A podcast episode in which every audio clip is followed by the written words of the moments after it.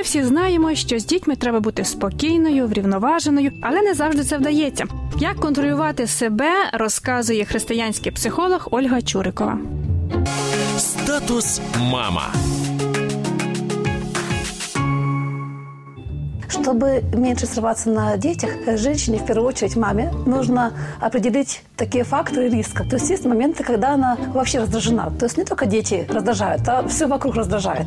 И эти факты ставят для себя на такое важное место, как бы их ликвидировать. Также стоит обратить внимание на то, каков действительно ваш ребенок. То есть изучить его сильные стороны, слабые стороны, его особенности, его индивидуальные особенности. Просто понимать, что вот его такая особенность, он такой. Чем больше мы будем идти против природы, против э, тех качеств, которые просто уже есть потому, что вот с рождения ребенка, тем нам будет тяжелее с этим. Когда мы перестаем бороться, то есть не выставлять себе, тогда нас это будет меньше раздражать. Нужно изучить маме саму себя, вот что ее успокаивает. У каждого это свои такие уникальные способы, я бы сказала. Универсальным способом является просто вдох носом, выдох ртом, глубокий. Но это надо делать не когда вы смотрите на ребенка, он вас раздражает. Хотя бы уйдите в другую комнату, как минимум. Для кого-то это просто прогулка. Вот выйти из дома, буквально пройтись вокруг дома своего многоэтажного. Э, хорошим способом есть просто разговор с Богом. Вот просто рассказать. И это также помогает нам как бы остыть немножечко. Вот решать вопрос с ребенком, конечно, стоит только в остывшем состоянии. Когда мы в порыве эмоций, мы конструктивных решений, к сожалению, никаких не принимаем. Ни в чем.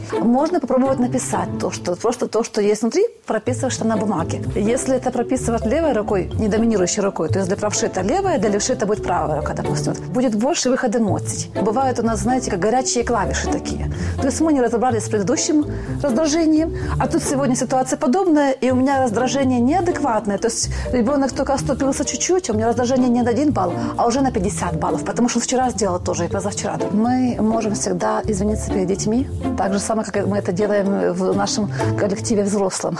Но и важно сделать выводы на следующий раз. Постарались что-то для себя решить, как же предупредить в следующий раз такую же ситуацию.